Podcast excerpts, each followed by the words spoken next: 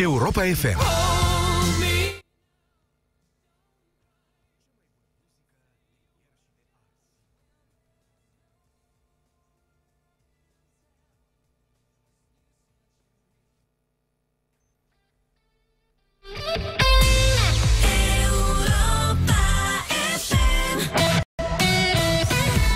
Piața Victoriei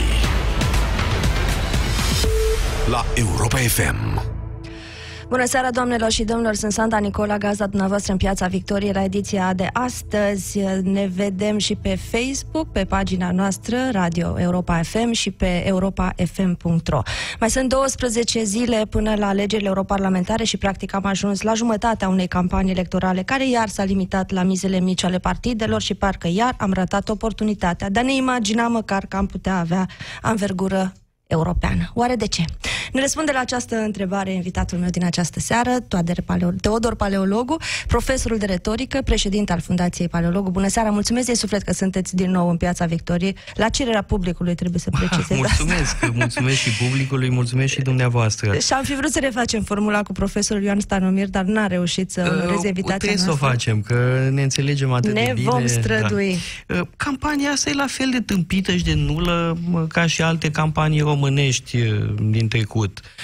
Bai că nu se vorbește aproape deloc despre problematici uh, europene, de ca și cum nu ar fi foarte importante pentru viața cetățenilor acestei țări. Sunt lucruri extrem de importante care se decid uh, la Bruxelles. Eventual putem uh, evoca uh, câteva dintre ele, adică să facem noi treaba candidaților Dar, care de ce habar credeți nu că au. se întâmplă asta? Însă, uh, Candidații mai nu-s există totuși, pregătiți? stați puțin, mai există totuși o notă distinctivă a acestei campanii și anume nota de nebunie, de efectiv de patologie mentală uh, legată de sârma uh, doamnei Firea, de mercurul uh, lui Pană și de asasinatele lui Dragnea. Deci un asemenea delir n-am mai pomenit până acum. În rest, e o campanie tâmpită, nulă, ca și alte campanii electorale românești, mai cu seamă pe teme uh, europene. Uh, întrebarea dumneavoastră e de ce e așa? Pentru că uh, e o mare nepregătire a candidaților uh, în materie de uh, politici europene. Probabil singurul care, singurii care au habar uh, sunt uh, Băsescu și Cioloș, da, care chiar uh, au avut de-a face cu lucrurile astea. Bun, și Ponta, într-o anumită măsură, fără îndoială. Uh, da, deci sunt câțiva care ar avea ce să spună. În rest, ce să spună Rareș Bogdan despre Uniunea Europeană? Ce să spună uh, panoramele de pe lista PSD-ului despre uh, Uniunea Europeană? Adică chiar nu au de spus nimic pe tema asta. Dar știți că mai există și scuza, veșnica scuză, că publicul oricum n-ar înțelege și că nu se uită la Eu asemenea nu cred dezbateri. că e chiar așa. Nu cred că e chiar așa, pentru că sunt lucruri simple, uh, de impact. Da? Uh, Uitați, să ne gândim, de exemplu, la simplu fapt că plătim cu cardul uh, în Franța sau în Germania sau în Italia, unde mergem, dar plătim cu cardul din România și uh, plătim un comision un comision ceva mai mare uh, decât uh, cei care, decât posesorii de card din zona euro. Asta cred că e important. Adică la o tranzacție mică plătești uh, puțin. Comisionul nu e atât de mare. Nu știu, sunt vreo hai să zicem, sub 5 euro, 4 euro și ceva, uh, la 100 de euro. Uh, La 1000 înseamnă deja 40, la 10.000 înseamnă 400, adică uh, e o sumă. Da? Asta e un exemplu cât se poate de concret din viața uh, de zi cu zi. Da? Și cred că uh, oamenii nu sunt atât de proști încât să nu înțeleagă lucruri atât de uh, evidente. Dar întrebarea e, știu candidații de lucrurile astea? Unii da. Uh, repet, sunt câțiva care au avut responsabilități importante și și-au făcut treaba, mă rog, atâta cât au putut ei mai uh, bine. Uh, mai este și o persoană ca Adina Vălean, care are o experiență evidentă la, un, la uh, Parlamentul European. Uh, sigur că ea nu prea e vizibilă și nu e o persoană prea carismatică.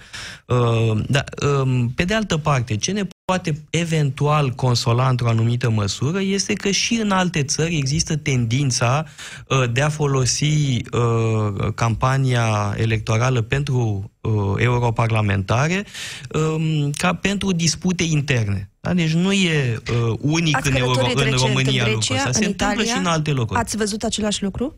Da, evident că da. Uh, Mă întrebați asta pentru că uh, v-am spus înainte că am fost foarte mult plecat în ultima vreme, slavă Domnului că mai scap din nebunia de aici. Uh, Am fost uh, la Atena, am avut o călătorie de studiu, o alta la Roma, am fost și la Milano, urmează să avem un uh, city break studios la Paris Uh, și evident că m-am uitat să văd ce se întâmplă în legătură cu campania electorală.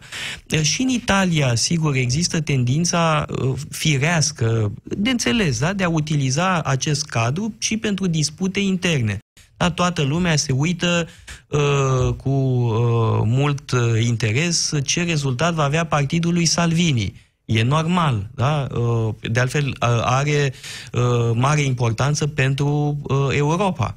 Uh, Italia, în momentul de față, uh, creează unele uh, probleme, unele tensiuni în Uniunea Europeană și vorbim de a treia țară uh, din Uniunea Europeană. Bun, dacă uh, dăm la o parte uh, Marea Britanie, da? este a treia economie din uh, Uniunea Europeană și iată că uh, sunt o serie de probleme care vin dinspre Italia. Eu nu spun că n-ar fi justificate, asta e altă chestiune. Are dreptate, nu are dreptate Salvini, asta e o altă chestiune, dar sunt niște uh, tensiuni care vin dintre acolo. Dar absurdul situației cu care se confruntă Marea Britanie. Asta cum ar trebui abordat? Da, vă spun Deci, un lucru. care va fi Noi, ca impactul? români, putem avea într-o anumită măsură ceea ce nemții numesc schadenfreude, adică să te bucuri de răul altuia. Când vezi că se întâmplă ceva atât de grotesc în Marea Britanie, îți spui că, la urma urmei, prostia de la noi nu e unică. Se încadrează într-un trend. Uh, În uh, Statele Unite au ales un marțafoi uh, ca președinte. Bun, iarăși nu mă pronunț asupra politicilor lui Trump. Dacă este un marțafoi, se vede de la o poștă. S-ar putea ca marțafoiul să aibă dreptate în unele lucruri, s-ar putea ca marțafoiul să aibă calitățile lui, dar marțafoi nu poți să spui că nu este uh, Trump. Și e ceva destul de special, un asemenea uh, marțafoi flamboiant în fruntea celei mai mari democrații uh, din lume. Uh, nu în ultimul rând, uh, incendiu de la Notre-Dame. Așa ceva credeam că se întâmplă numai în România, să ia foc un monument istoric, cum a fost uh, minunata biserică de la Bistrița. A luat foc pentru că uh, lucrările erau făcute lent, uh, la uh, biserica de acolo, nu știu dacă țineți minte, în urmă cu 10 ani a luat foc uh, biserica de la Bistrița, de la schele a luat foc. Bun, Gândeam la ca așa incendiul de la ceva să Oradea, se de la întâmple Palatul în Episcopal. Franța, e o poveste cu proști. Uh, Eu, eu vă spun, uh, se, sunt, există tot felul de speculații dacă a fost mână criminală sau nu. Mie mi se pare mai grav dacă n-a fost mână criminală. Înseamnă că firma care restaurează uh, o asemenea splendoare, precum uh, Notre-Dame, este, uh, uh, cum să spun, condusă în halul ăsta. Adică eu aproape că îmi imaginez un Gigel Dorel de la noi care fuma pe schelă și a aruncat chiștocul. Da? Ceva de genul ăsta. Uh, în, în, bun, dacă excludem într-adevăr ipoteza mâinii uh, criminale. Faptul că se întâmplă așa ceva în Franța, uh, că ai povestea cu proști, cu Brexit-ul din uh, Marea Britanie, că ai un marțafoi în uh, Statele Unite ca președinte, sigur, un fel, într-un fel, uh, îți e poate mai ușor să înghiți această rușine îngrozitoare? Sau avem pe Viorica Dăncilă prim-ministru uh, și pe Mustăcios uh, în rol de tartor uh, a toate în țara asta, care, care va teleormaniza România. În acest moment, dintre liderii politici ai Europei, pe care ați miza, că e cel mai de nădejde, În momentul de față Angela Merkel, dar Angela Merkel e uh, pe exit, da? Nu mai, dar ea e persoana cea mai serioasă și mai responsabilă, uh, fără a fi în vreun fel un admirator uh, neapărat al ei. Um, nu mi se pare o persoană cine știe ce carismatică, sau dar e un alergător de cursă lungă, este un om cu scaun la cap, uh, pe care te poți baza. Macron e exaltat și cam găunos, asta am gândit întotdeauna despre el și în campania electorală. Uh, sigur, anumite măsuri sunt foarte bune, însă modul în care a gestionat uh, criza vestelor galbene nu e cea mai inspirată, iar în plus de asta ce a spus după incendiu de la Notre-Dame, iarăși e ridicol. La să vii să spui că o să, facem mai, o să facem Notre-Dame mai frumoasă.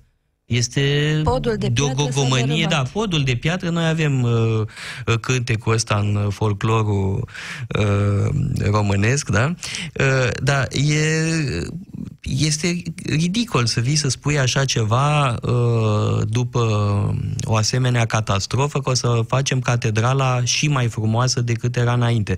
Circulă tot felul de proiecte care, după mine, sunt o rușine pentru profesia de arhitect. Faptul că niște arhitecți fac facă asemenea proiecte imbecile, este rușinos pentru profesia asta uh, sunt niște aberații de Vă proiecte. la cel care circulă și pe sunt Facebook, multe care, circulă. sunt uh, panourile un, un proiect mai cretin decât celălalt, care, da? Uh, intenția de a cultiva zarzavaturi pe Bun, sunt tot felul, de a pune un minaret, de a pune nu știu ce, mă rog, o, de a înlocui fleșa lui Viollet Le Duc cu tot felul de bazaconii, bun. Niște iureli. Uh, evident că până la urmă nu vor trece, pentru că uh, francezul de bază e totuși om cu scaun la cap și nu acceptă uh, la nesfârșit asemenea aiureli. De altfel, sondajele sunt destul de locvente în acest sens. Dar faptul că Parlamentul francez a discutat o tâmpenie uh, precum derogările de la legislația privind patrimoniu este foarte grav.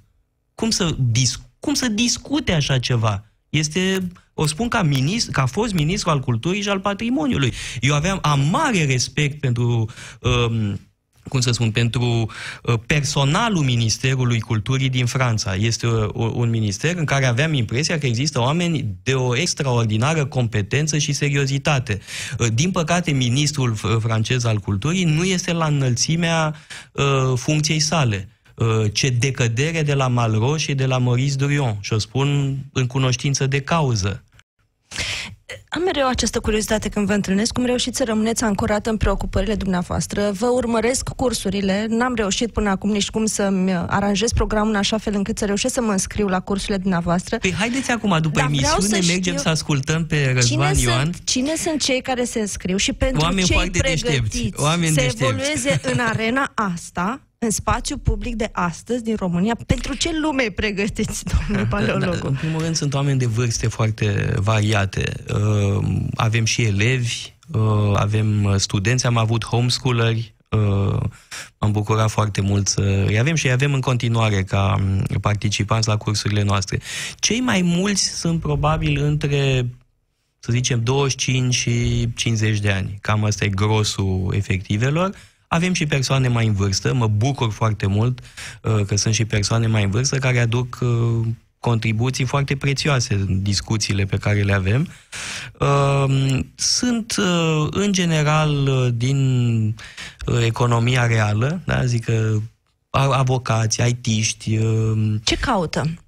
Cunoaștere și caută ceea ce nu oferă învățământul public din România, nu sunt singurul care uh, organizează asemenea cursuri, dar cred că așa cum facem noi, nu prea fac alții, da?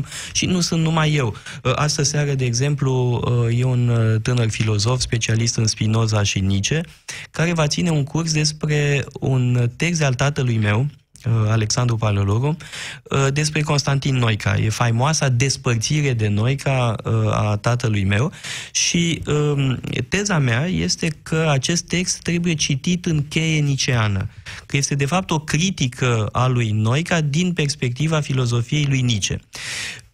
Ă, prietenul meu fiind specialist în Nice, m-am gândit că el ar putea discuta această teză de-a mea. Nu sunt sigur că am dreptate ă, sau nu sunt sigur că am dreptate în întregime.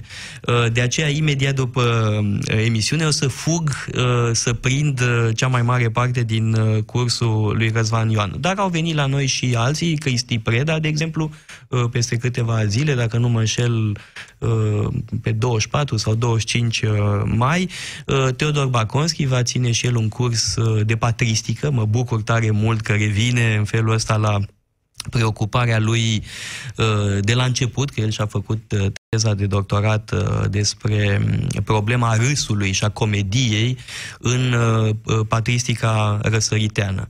L-am avut pe Cătălin Avramescu cu originalitatea lui bine cunoscută și sper să angrenăm și pe alții în acest proiect, de care cred că societatea noastră are mare nevoie.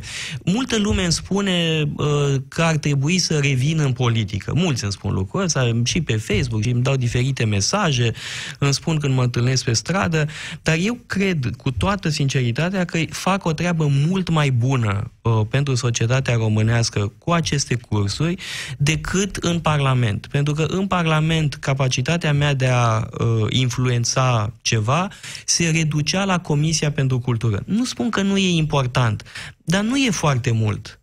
Doar acolo eram ascultat. Eram unul dintre cei câțiva care se pricepeau. Să ne înțelegem, într-o comisie parlamentară, în orice comisie parlamentară, sunt câțiva care se pricep. Restul habar n-au sau știu câte ceva și unii dintre ei au uh, bunul simț să se ia după cei care știu. În Comisia pentru Cultură eram unul dintre cei care se pricepeau. Uh, deci puteam avea un impact, dar realmente consider că prin cursurile pe care le țin uh, și pe care le organizez împreună cu, cu alții, fac mult mai mult bine în societatea românească. Cât despre politică, o să vedem, o să mai vorbim peste 10 ani. Dar în ultimii 29 de ani, fiind prezent în spațiu public, ați resimțit o degradare așa, etapizată, un declin care pare de nestăvilit? Bun, al discursului. Mai e un lucru. Uh, cred că în momentul de față, Dragnea oferă fața cea mai hidoasă a PSD-ului de până acum. E, uh, Ponta nu era în halul ăsta, Năstase nu era în halul ăsta, John era minunat în comparație cu Dragnea. Uh, deci avem această uh, transformare a PSD-ului într-o hidoșenie. Acum, sigur că o, o să mi se poate spune, de fapt, și asta cred și eu, că Dragnea, de fapt, scoate la iveală fondul real al PSD-ului. PSD-ul asta este, de fapt. Ponta, Năstase, Joană doar camuflau realitatea uh, PSD-ului. PSD-ul este hidoșenia pe care o vedem în momentul de față. Dragnea scoate la iveală tot răul care uh, zace în acest partid, care e moștenitorul uh, cel mai legitim al PCR-ului. Uh, dar întrebarea dumneavoastră are bătaie mult mai lungă, pentru că degradarea uh, României, acum să ne înțelegem, Degradare, degradarea nu merge fără și fără anumite progrese uh, pe alte planuri. Uh, însă unde aș fi extrem de uh, îngrijorat este degradarea învățământului care este incredibilă. Am, eu am ținut uh, cursuri, nu multe, dar am ținut cursuri uh, în mediul universitar și am văzut o degradare incredibilă de la an la an. Iar colegi, prietenii mei care predau Uh, în universități uh, din România sunt absolut disperați de ce aud de la studenți uh, și nu doar începători, în anul 2, 3, uh, uite, îmi povestea Cătălina Vramescu, uh, țin minte că mea e de un comic nemaipomenit. Uh, o între- avea un, un examen oral cu o studentă și o întreba, uh, era un, un examen legat de uh, gândire politică în antichitate, în special în uh, Imperiul Roman. Nu știa fata mai nimic și uh, el, ca să o ajute, o întreabă, dar uh, uh, Palestina, uh, ce știți, era parte din Imperiul Roman? Niciun răspuns. Și atunci, ca să o ajute, o întreabă, uh, ați auzit de Isus Hristos? Da, da, da, am auzit. Și ce știți despre Isus Hristos? Păi l-au chinuit, l-au chinuit. Cine l-au chinuit? Stăia puțin pe gânduri, turcii. Și când s-a întâmplat asta? Pe la anul 600. Da? Asta se întâmplă uh, într-o universitate, cea mai grozavă universitate din România, nu? Universitatea București.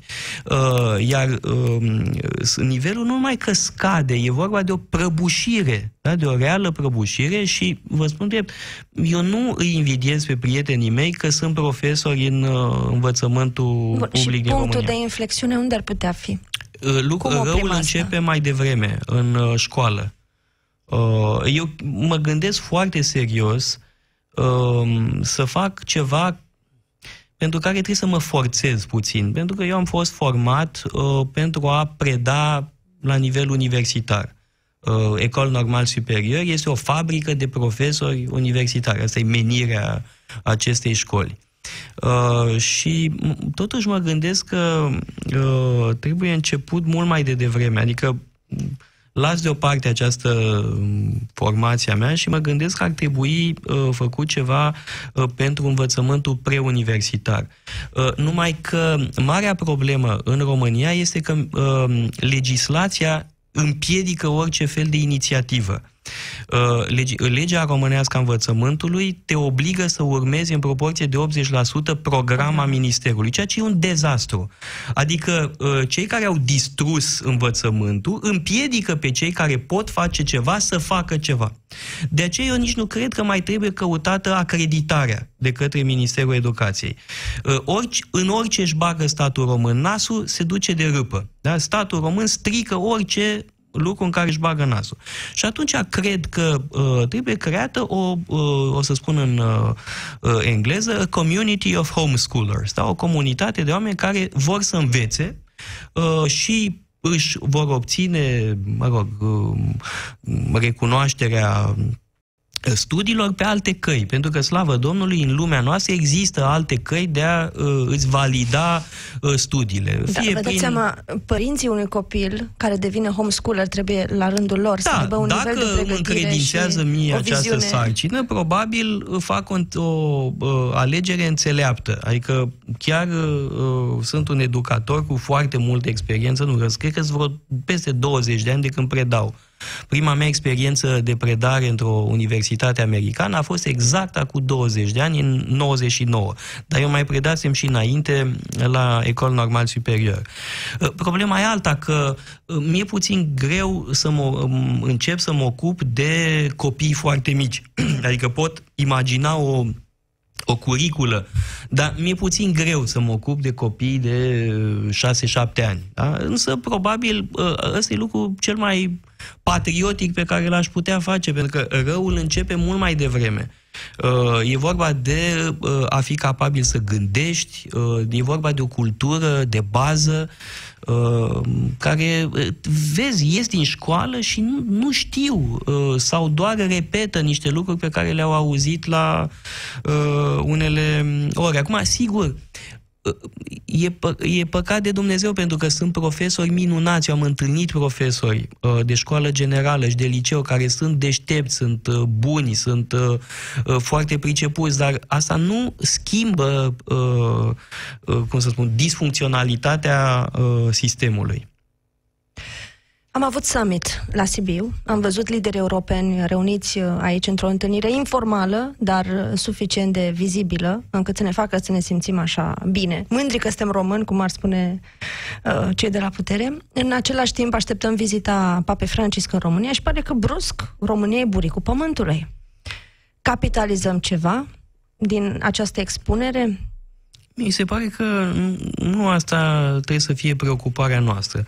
Uh, Trebuie să ne bucurăm că vine Papa în România. Uh, e un lucru foarte frumos, foarte bine. Uh, sper să fie primit cu cum se cuvine de toată lumea. Bănuiesc că așa se va întâmpla până la urmă. Uh, mă, mă rog, mă întristează puțin anumite reticențe din partea clerului uh, ortodox, dar care oricum sunt mai mici decât în alte uh, locuri. În Bulgaria, reticența uh, bisericii ortodoxe a fost mult mai mare uh, decât la, la noi. Uh, cât despre summitul de la Sibiu, e firesc să aibă loc o asemenea întâlnire în măsura în care România a deținut președinția Uniunii Europene. Numai că e una dintre cele mai penibile, dacă nu chiar cea mai penibilă președinție europeană de când există uh, Uh, însăși instituția uh, președinției uh, europene, adică țări mai mici decât noi, cum e Cipru sau Malta, s-au descurcat mult mai decent decât noi. Noi am dat un spectacol, noi, mă, știți bine cine, au dat un spectacol lamentabil, da, de nepregătire, de uh, prostie, plus discursurile astea uh, delirant anti-europene ale lui Dragnea cu străinii care vor să ne distrugă țara, uh, e, uh, efectiv ne întoarcem în uh, ceaușism și în, dacă țineți minte, fesenismul de la început, din anii, de la începutul anilor 90 da? De mare succes, de altfel, la vremea da, respectivă. Uh, dar este uh, e deprimant, bun, ca uh, evoluția acestei uh, țări. Da? Deci, summitul, sigur, ne, îmi pare bine că a avut loc, dar n-aș zice că este un eveniment nemaipomenit. E fire să se întâmple uh, spre sfârșitul unei președinții uh, Uh, a Uniunii uh, Europene, repet, președinție mai mult decât uh, slabă da? și absolut penibilă. Um, mult mai importantă, mi se pare, nu atât vizita papei, cât problema relației dintre biserici, da? dintre biserica ortodoxă și biserica catolică, ambele având probleme uh, interne, ca să spun așa. Uh, Biserica Catolică trece printr-o criză teribilă da, legată de scandalurile de pedofilie, homosexualitate și așa mai departe, iar uh, Biserica Ortodoxă a arătat din păcate, în legătură cu uh, sinodul din Creta, cât este de divizată. Da? Și această diviziune uh, se vede încă mai mult în legătură cu uh, biserica ucraineană da? și uh, tensiunea dintre Moscova și Constantinopol. Uh, aici am îndrăznesc să formulez și o poziție personală. Sunt 100% susținător al patriarhului Bartolomeu al Constantinopolului. Da? Are perfectă dreptate în toată această poveste. Dar se bucură de sprijin parcă din ce în ce mai puțin. Patriarhia ecumenică nu este puternică în felul în care este puternică Patriarhia de Moscova. Da? Nu are o dictatură în spate care să o susțină. Are o dictatură care o ă, eventual o ține cu capul în apă. Mă refer la uh, Erdogan. Sigur, aici uh, se poate spune că Patriarhia de Moscova are un evident avantaj uh, logistic, cel puțin. Uh, dar prestigiul uh, Patriarhului Bartolomeu este foarte mare. E un om pe care îl cunosc personal, l-am întâlnit de două ori, am o mare admirație uh, pentru el, e un om de o mare finețe. Uh, Însă, bun, discuția ar fi lungă, aș avea multe de spus legate de situația din Vizita ambele în sine, biserici în prin amploarea de ei și prin faptul că papa merge și la București, și la Iași, și la Șmuleuciuc, și mai ales la Blaș, unde consider că va fi punctul culminant prin uh, liturgia solemnă de beatificare a celor șapte episcopi martiri greco-catolici, ne obligă cumva să ne cunoaștem mai bine noi între noi, să înțelegem mai bine comunitățile romano-catolice, greco-catolice, romano-catolice, de limbă română, romano-catolicii etnici maghiari, toate particularitățile astea devin interesante și ele sunt piese dintr-un puzzle care alcătuiesc până la urmă poporul român. Pregătind materialele pentru vizita papei și în același timp lucrând la emisiuni de dezbateri electorale, nu vă ascund că trăiesc o disonanță cognitivă. Vă înțeleg. Pentru că mă raportez la niște români martiri, la oameni care au murit pentru o idee, la oameni care uh, au arătat uh, loialitate uh, față de partenerilor de drum față de oamenii care urmau pe ei, față de Dumnezeu, față de Vatican, față de o idee și față de un principiu. Și, și apoi sar în dezbaterea electorală de astăzi, în beția puterii, în uh, multe vorbe despre nimic, vorbe și cuvinte goale, aruncate, pe care nu se mai pune preț, de fapt, și pare că nu vorbim de același popor și pare că nu vorbim de aceeași națiune. Da, uh, acum... Unde suntem, de fapt, între astea două extreme? Uh, mi-e greu să răspund, însă legat de beatifa- be- beatificarea episcopilor greco-catolici, s-ar putea tocmai ca asta să fie una dintre uh, motivațiile reticenței pe care ați observat-o din partea clerului ortodox, da? pentru că e vorba de beatificarea unor uh, ierarhi greco-catolici. Mai sigur, respectivii episcopi greco-catolici uh, sunt oameni care merită toată venerația, da? sunt oameni care au murit ca niște martiri. Dar sigur că asta din partea Bisericii ortodoxe, mă rog, reprezintă o anumită, mă rog, nemulțumire, să spunem. Da? Uh, pot înțelege. Da? Nu, nu înseamnă că sunt de acord, dar pot înțelege această uh, relativă rezervă, după cum cred că mai există o rezervă față de persoana uh, Papei Francisc. Uh, sigur, el e foarte simpatic, sunt multe lucruri care îmi plac uh, din cele pe care le face, dar uh, nu are Uh, cum să spun, uh, densitatea teologică și gravitatea și seriozitatea teologică a predecesorilor săi și mai cu seama lui Benedict al XVI-lea. Nedreptățit de altfel. Uh, categoric. Eu vă spun, nu mă va face foarte popular ce spun acum, dar Benedict al XVI-lea este papa meu preferat Uh, nu poate din toată, nu din toată istoria uh, catolicismului, că ar mai fi și alții, Clement sau uh, Leon cel Mare, chiar și Grigore cel Mare, însă Benedict al XVI-lea era formidabil, este formidabil prin opera sa teologică. Eu am citit parte din cărțile lui, sunt extraordinare. Cartea lui despre Isus, cartea despre copilăria lui Isus, cartea despre liturghie, sunt admirabile, iar în cartea despre liturghie el spune lucruri care, din punct de vedere ortodox, sunt foarte uh, interesante, da? pe anumite chestiuni ne dă dreptate, ca să zic așa. Da? Uh, nu, Papa Benedict al XVI-lea, din punct de vedere intelectual, era formidabil. Uh, și asta spune multe despre lumea în care trăim. E o lume în care un om de profunzimea și uh, Um, vastitatea intelectuală a lui Benedict este uh, privit uh, cu dispreț, uh, a fost atacat în fel și chip. Ori un papă simpatic care face șorticării... Toți, toți succesorii lui Ioan Paul al II da? Au de pierdut prin nu, comparația cu Ioan Paul al II-lea, inclusiv am, Francisc. Uh, mie îmi place mai mult Benedict al XVI-lea. Bun, sigur am o enormă admirație pe Ioan, pentru Ioan Paul al II-lea, pentru rolul lui istoric, formidabil. Uh, uh, el e unul dintre cei care au învins comunismul. Este extraordinar. Dar referindu-mă la dimensiunea intelectuală, Uh, teologică, Benedict al XVI-lea e unic, e una dintre marile figuri ale catolicismului dacă ne uităm pe câteva secole în urmă. Realmente. Iar faptul că un asemenea om a fost disprețuit, bălăcărit, ridiculizat, spune mult despre enorma imbecilitate a epocii în care trăim. Uh, să ne înțelegem, Francisc este un om uh, profund. Uh, este un om care prin multe lucruri uh, inspiră, mm, cum să spun, chiar admirație. Dar știți care este uh, partea proastă? E că el e uh, admirat, simpatizat, pentru că e fan, pentru că e cool.